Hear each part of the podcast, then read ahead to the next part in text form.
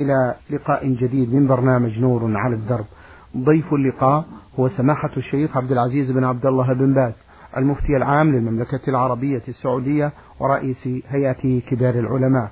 مع مطلع هذا اللقاء نرحب بسماحة الشيخ، فأهلا ومرحبا سماحة الشيخ. حياكم الله وبارك فيكم.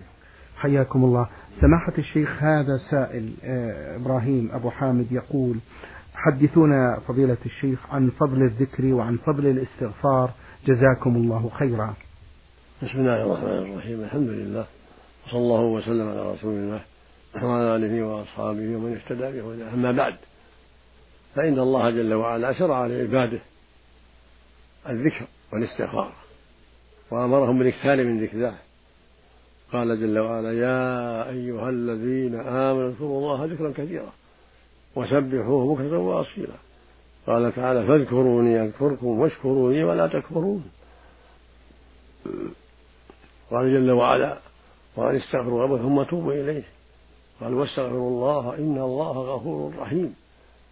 فالمؤمن مأمور بالإكثار من الذكر والإكثار من الاستغفار والاستغفار، لعل الله جل وعلا يضاعف له المثوبة ويغفر له السيئات. ويشرع الإكثار من ذلك في أوائل الليل وأوائل النهار، يكثر من ذكر الله في أوائل النهار وأوائل الليل. الحديث الصحيح يقول النبي صلى الله عليه وسلم: من قال سبحان الله وبحمده حين يصبح وحين يمسي 100 مرة غفرت خطاياه وإن كانت مثل زبد البحر. قال عليه الصلاة والسلام لزويلة لما رآها في مصلاها صباحا وعاد إليها روحا قال: ما زلت في مصلاك؟ قال: لقد قلت بعدك كلمات لو وزنت مما قلت منذ اليوم وزنتهن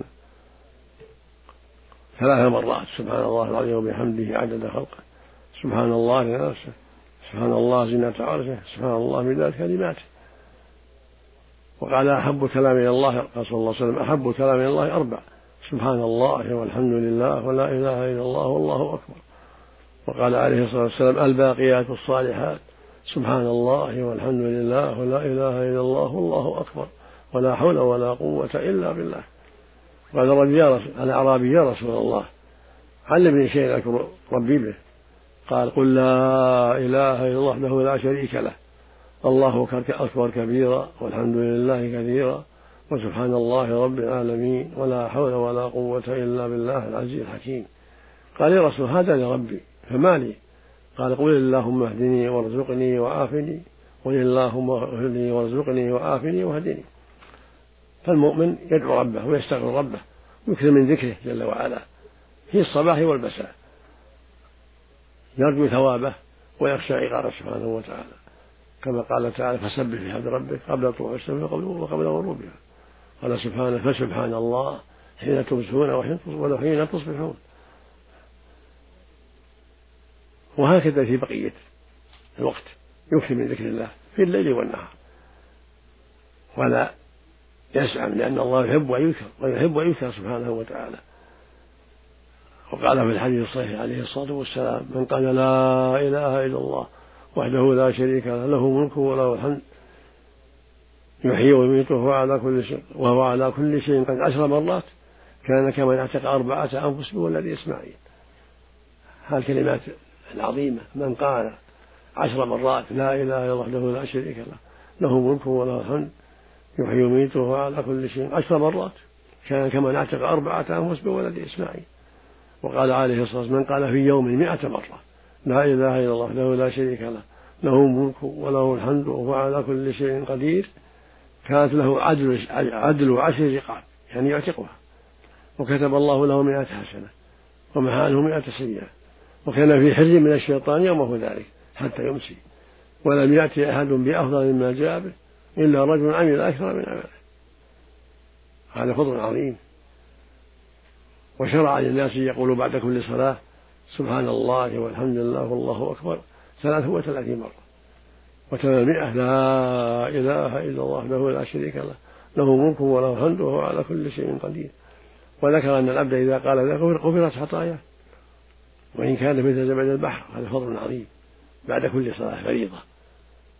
إذا سلم يقول أستغفر الله أستغفر الله أستغفر الله، اللهم أنت السلام منك السلام تباركت يا ذا الجلال والإكرام، لا إله إلا الله وحده لا شريك له الملك وله الحمد وهو على كل شيء قدير، مرة أو ثلاث مرات، لا حول ولا قوة إلا بالله، لا إله إلا الله ولا نعبد إلا إياه له النعمة وله الفضل وله الثناء والحسن، لا إله إلا الله مخلصين له الدين ولو كره الكافرون، اللهم لا مانع لما أعطيت ولا معطي لك ولا ينفع إلا الجد منك، ثم يسبح 33 مرة سبحان الله والحمد لله والله تعالى في العلم.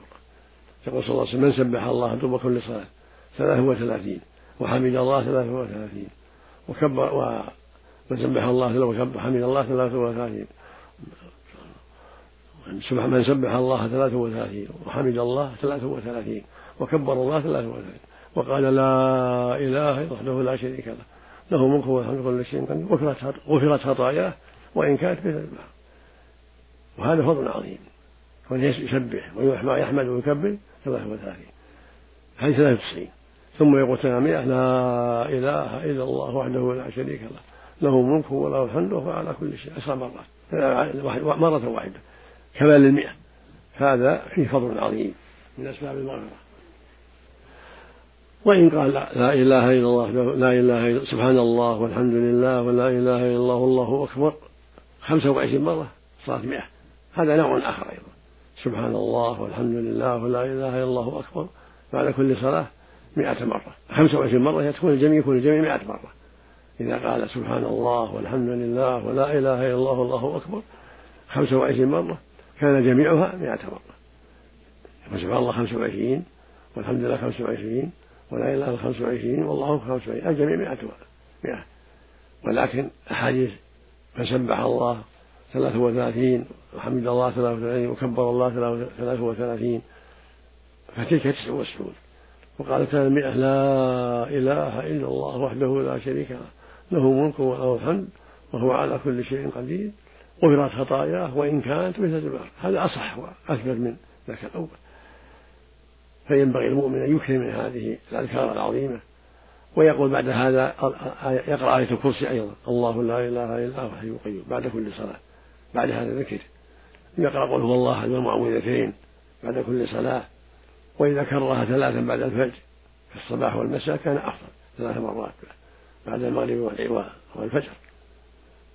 وبكل حال المشروع لكل مؤمن ومؤمنة يكثر من ذكر الله في جميع الليل والنهار، الإكثار من ذكر الله وتسبيحه وتحميده وتكبيره والإكثار من الاستغفار. نعم الحديث من لزم الاستغفار جعل الله له من كل هم فرجا ومن كل ضيق مخرجا ورزقه من حيث لا يحتسب. نعم أحسن الله إليك، الله المستعان، جزاكم الله خيرا سماحة الشيخ. هذا السائل من جمهورية مصر العربية يقول أنا شخص تبت إلى الله توبة نصوح وقد اكتسبت جمعا من المال من طريق غير شرعي ويستحيل علي أن أرد هذا المال لأهله لأنهم قد ماتوا، وإذا تصدقت به فما هو موقف المتصدق عليه إذا كان يعلم بأن هذا المال حرام، وهل أخبره بذلك، وهل يجوز أن أتصدق بهذا المال على أهلي؟ الواجب عليك أن ترده لورثة، تعطيه ورثة الميت، لكن ورثة تعطيه. أما إذا كان ما له ورثة أو لا تعرفهم ولا تعرف أموالهم صدق بها الفقراء ولا تخبرهم، صدق بها الفقراء ولا تخبرهم أن كذا ولا كذا، وتبرأ ذمه مع التوبة والحمد لله. أحسن الله إليكم وبارك فيكم سماحة الشيخ. هذا السائل خاء فا ميم عين يقول لي سؤال في العقيدة، هناك أشخاص سماحة الشيخ يعتقدون في الأولياء والصالحين بأنهم ينفعون ويضرون حيث يتبرك بهم البعض من الناس ويذهبون إليهم لقضاء الحاجات، ما حكم مجالسة مثل هؤلاء إذا كانوا أقرباء لي؟ وجهوني في ضوء سؤالي. من يعتقد في الأولياء أنهم ينفعون ويضرون هذا شيء أكبر، وهكذا إذا دعاهم واستغاث بهم، ذهب إلى قبورهم واستغاث بهم ونذر لهم أو ذبح لهم أو استعان بهم أو قال أنا في حسبكم أنا في جواركم، كل هذا شيء أكبر، لأن الميت قد انقطع عمله لا ينفع ولا يضر أحدا، والنافع الضار هو الله وحده، وهكذا الحي لا ينفع ولا يضر إلا بإذن الله. فمن اعتقد أن أحد يضر وينفع ولو حيا دون الله صار كفر أكبر. أما كن يضر وينفع في الدنيا فلا، نعم قد يضر وينفع لكن بإذن الله وقدره سبحانه وتعالى. أما ميت فلا يضر ولا ينفع قد انقطع عمله. فمن اعتقد أنه يضر وينفع أو دعاه من دون الله أو استغاث به أو نذر له أو ذبح له فهذا هو الشرك الأكبر، هذا شرك المشركين، هذا دين المشركين نعوذ بالله. فالواجب الحذر من ذلك وتنبيه من يفعل هذا وبيان أن هذا شرك أكبر وأن هذا من أعظم المنكرات. الشرك أعظم الذنوب ولا ينبغي لك أن تجالس هؤلاء إلا على سبيل النصيحة، تمر عليهم تنصحهم تذكرهم تعلمهم هذا واجب. أما اتخاذهم أصحاب أو تجلس معهم ولا تبين لا، يجب البيان والإنكار والتحذير. ولا تتخذوا أصحابا ولا جلساء إذا أصروا على هذا العمل الخبيث، نسأل الله العافية. حفظكم الله سماحة الشيخ. سماحة الشيخ حفظكم الله، كثر في زماننا هذا الشركيات والبدع، ما واجب العلماء والدعاة والمصلحين في بيان العقيدة السليمة؟ أسباب ذلك اختلاط الناس، لأن الناس اختلطوا بالأسفار إلى الخارج وقدوم الكبرى من الخارج، فاختلاط الناس سبب مشاكل كثيرة والتباس الأمور. الواجب الحذر، والواجب على من يتفقه في الدين ويتبصر حتى يعرف دينه وحتى لا يغتر بالناس وحتى لا يقلد من هو على الكفر والضلالة، فيتفقه ويتعلم ويتبصر حتى يدع ما حرم الله عليه ويؤدي ما أوجب الله عليه. ولا يجوز له مجالسة من أظهر الكفر والضلالة أو المعاصي إلا على سبيل الإنكار والتعليم والإرشاد فقط، نسأل الله العافية.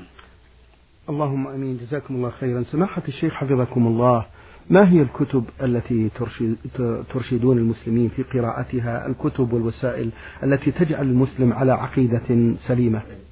ما هي الكتب والوسائل التي تجعل المسلم على عقيدة سليمة وصحيحة؟ أعظمها القرآن العظيم، يتدبر القرآن فيه الهدى والنور، إن هذا القرآن يهدي للتي يقوم.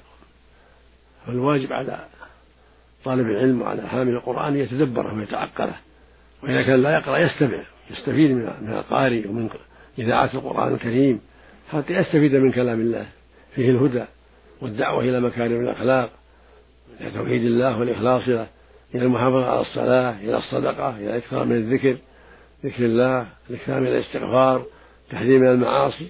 القرآن فيه الهدى والنور، وهكذا حديث الرسول صلى الله عليه وسلم يعتني بها، يحفظ ما تيسر منها، يسمعها، وهدياء الصالحين، الترغيب والترهيب، غيرها من كتب الحديث التي في أيدي المسلمين سيستفيد منها. وهكذا يسأل أهل العلم عما أشكل عليه، لا يسكت، يسأل أهل العلم. الله يقول فاسألوا أهل الذكر إن كنتم لا تعلمون، فاسألوا العلماء عما أشكل عليه ثم يعمل بما أوجب الله وينتهي عما حرم الله. هل هناك فرق بين الدين والقرض سماحة الشيخ؟ القرض من الدين، الدين يعم ثمن مبيع إذا كان مؤجل دين، والقرض دين، قيمة المتلفات إذا كان في الذمة دين، والأجرة إذا كان في الذمة دين، وهكذا فالقرض من الدين. هذا السائل أبو عبد الله يقول سماحة الشيخ، هل رفع القرآن من الصدور من علامات الساعة الكبرى؟ نعم، في آخر الزمان بعد طلوع الشمس من مغربها حين لا ينفع نفسا إيمانها لم تكن آمنت من قبل، نرفع القرآن من الصدور ومن الصحف،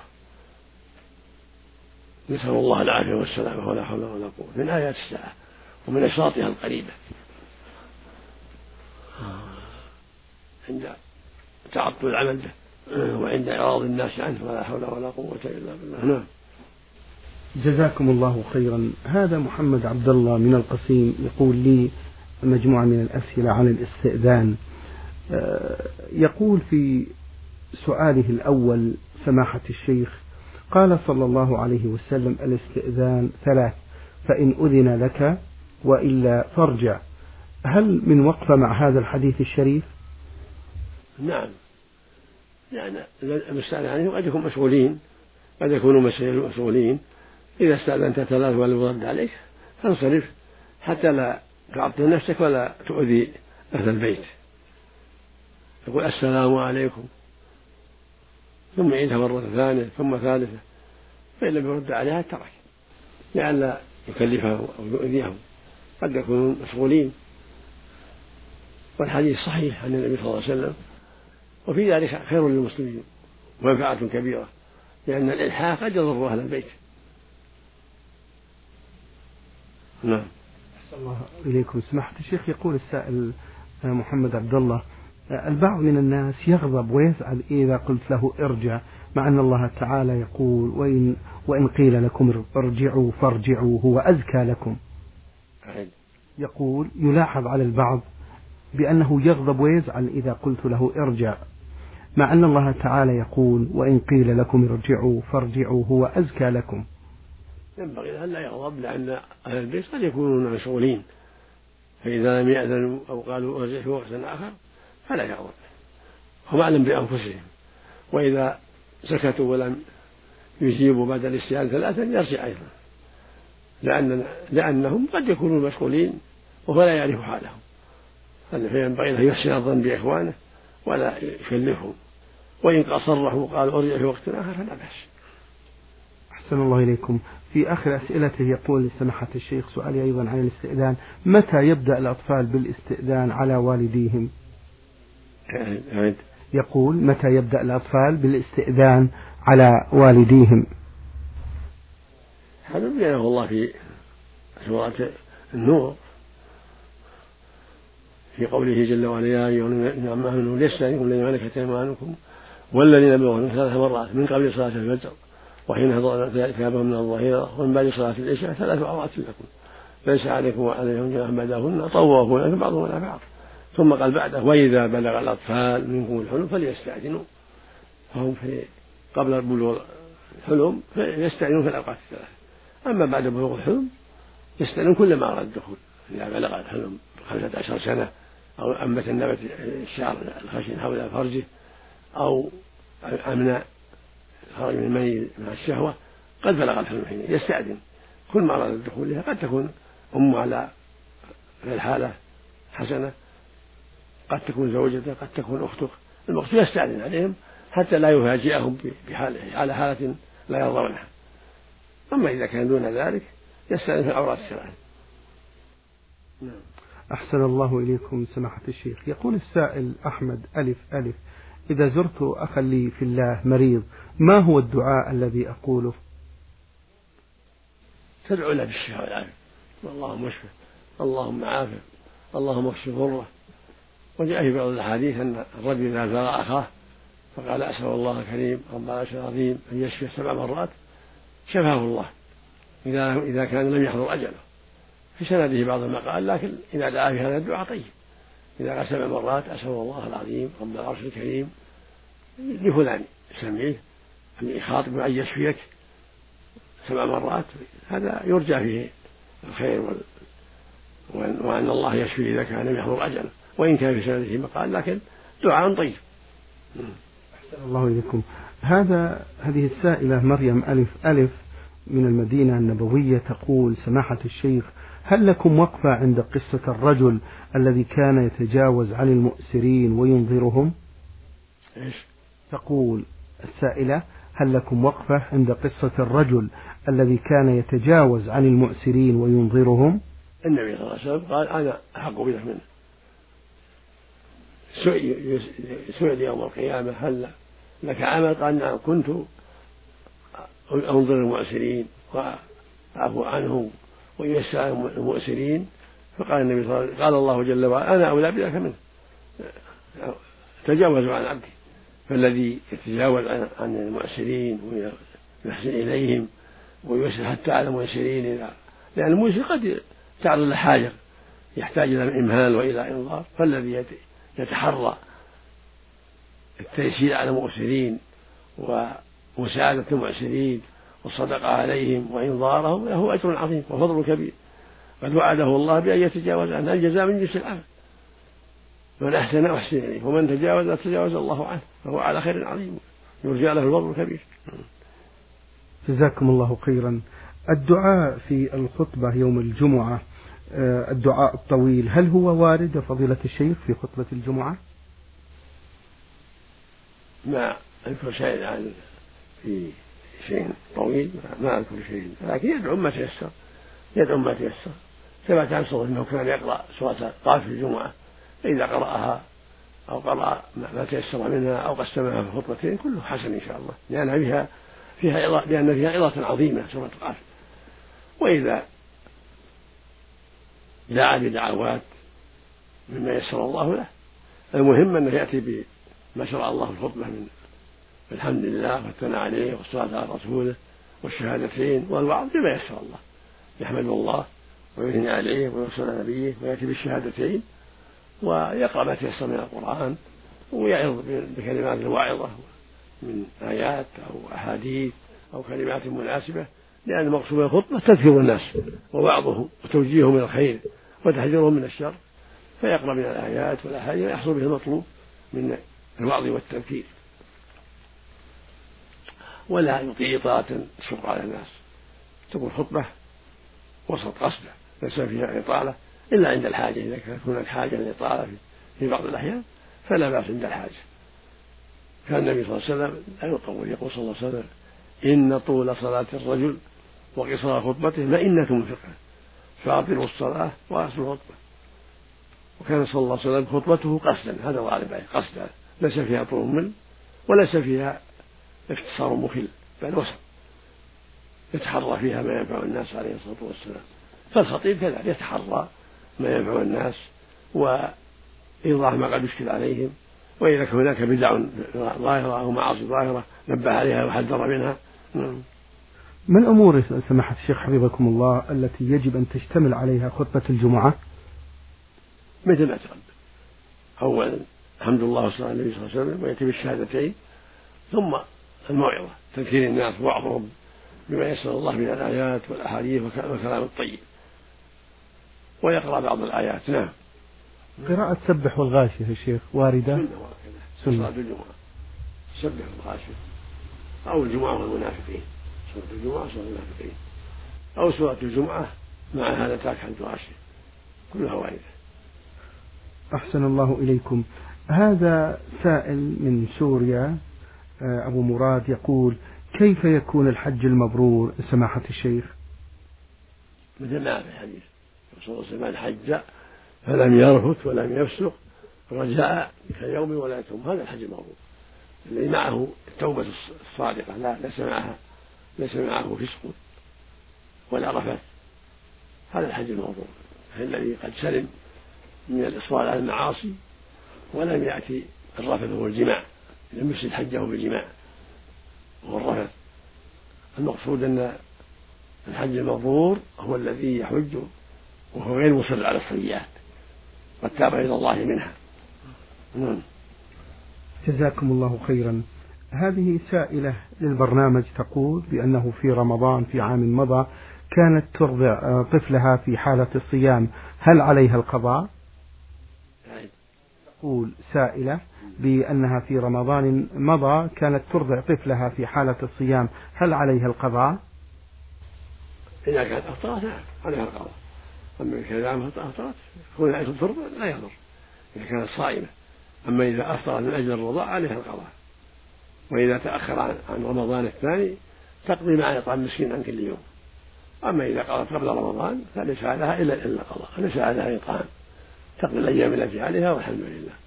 أما إن تأخرت في القضاء من العذر حتى جاء رمضان آخر عليها مع القضاء إطعام مسكين عن كل يوم، نص ساعة عن كل يوم مع القضاء. جزاكم الله خيرا. هذا السائل من عمان الأردن يقول في هذا السؤال: سماحة الشيخ، ما حكم الصلاة في حالة نسيان الإمام الجلوس للتشهد الأول في الصلاة الرباعية بعد أن اعتدل قائما للركعة الثالثة، ففتح المصلون على الإمام فنزل إلى التشهد بعد الاعتدال؟ المشروع له بعد الاعتزال أن يمضي ويتابعوه ويسجد الشهوة، ولكن لو رجع لا يضر إن شاء الله. لو رجع سجدوا معه جلسوا معه ويسجد الشهوة أيضا، لكن الأفضل إذا استتم قائما يمضي ويسجد الشهوة بعد ذلك سجدتين قبل أن يسلم وهم يتابعونه، لكن لو تذكر بعدما قام ورجع فإنهم يجلسون معه ويعلى السجود السهو. أما لو تذكر عند القيام حال النهوض يلزمه الجلوس حتى يتم التشهد الأول وهم مع كذلك، لكن لو استتم قائما فهذا هو معنى كراهة عند بعض أهل العلم، وجاء في حديث عن المغيرة في هذا المعنى يدل على أنه يستتم قائما لا يرجع. أما إن شرع في القراءة فليس له رجوع بل يستمر وعلى السجود السهو فقط، والحمد لله. أحسن الله إليكم سماحة الشيخ. هذا السائل يقول: سؤالي عن حكم جمع الصلوات جمع تقديم في المطر، وما الضابط في ذلك مأجورين؟ يقول عن جمع الصلوات في المطر جمع تقديم، ما الضابط في ذلك مأجورين؟ إذا كان المطر يشق على الناس أو الطرق فيها زلق وطين دحض فإنه يجمع كما تقديم المغرب والعشاء، وهكذا الظهر والعصر الصحيح لو كانت الطرقات فيها مضرة على المصلين بشدة المطر فإنه يجمع أيضا على الصحيح جمع تقديم، لأن الله جل وعلا قال: وما جعله الدهر. وقد ثبت عنه صلى الله عليه وسلم كان يجمع في الحضر بغير خوف ولا مطر ولا سفر، ثم ترك ذلك عليه الصلاة والسلام، فصار الجمع إنما هو للعذر، وجمع الصحابة للعذر رضي الله عنهم وارضاهم، المطر والدحر يعني ذلك. أحسن الله إليكم. السائل نون سين القحطاني يقول في سؤاله: يقول البعض من الناس بأن الواجب موجود فقط في القرآن، وأن ما قال الرسول سنة فقط ليست إلزامية، ماذا نرد عليه من سماحة الشيخ؟ الوجوب والسنة تؤخذ من كلام الرسول ومن كلام الله جل وعلا، لأن الله يقول: وما آتاكم الرسول فخذوه وما نهاكم عنه فانتهوا، ويقول صلى الله جل وعلا: من يطع الرسول فقد أطاع الله، ويقول: أطيعوا الله وأطيعوا الرسول. فما أوجبه الرسول صلى الله عليه وسلم وإن لم يأتي في القرآن وجب الأخذ به، مثل قول صلى الله عليه وسلم: لا يجمع بين المرأة وعمتها، هذا ما هو في القرآن، لا يجمع بين عمتها ولا بين المرأة وخالتها، قد أجمع المسلم على هذا، الذي في القرآن أن تجمعوا بين الأختين، فجاءت السنة بالنهي عن جمع بين المرأة وعمتها والمرأة وخالتها، وأجمع المسلمون على ذلك، وهكذا كل ما جاء في السنة الصحيحة وجب الأخذ به وإن لم يذكر في القرآن الكريم. هكذا تحريم كل ذي ناب من السباع، كل ذي مخلب من الطير، هذا لا يأتي في القرآن، جاءت في السنة تحريم السباع كالأسد والنمر كل ذي ناب من السباع والكلب ونحو ذلك، وتحريم كل ذي مخلب من الطير كالعقاب والباز والصقر، هذا يأتي في السنة عن النبي صلى الله عليه وسلم. نعم. شكر الله لكم سماحة الشيخ، وبارك الله فيكم وفي علمكم، ونفع بكم الإسلام والمسلمين. أيها الإخوة والأخوات، أجاب عن أسئلتكم سماحة الشيخ عبد العزيز بن عبد الله بن باز، المفتي العام للمملكة العربية السعودية ورئيس هيئة كبار العلماء. شكر الله لسماحة الشيخ على ما بين، وشكرا لحضراتكم، وإلى الملتقى إن شاء الله، والسلام عليكم ورحمة الله وبركاته.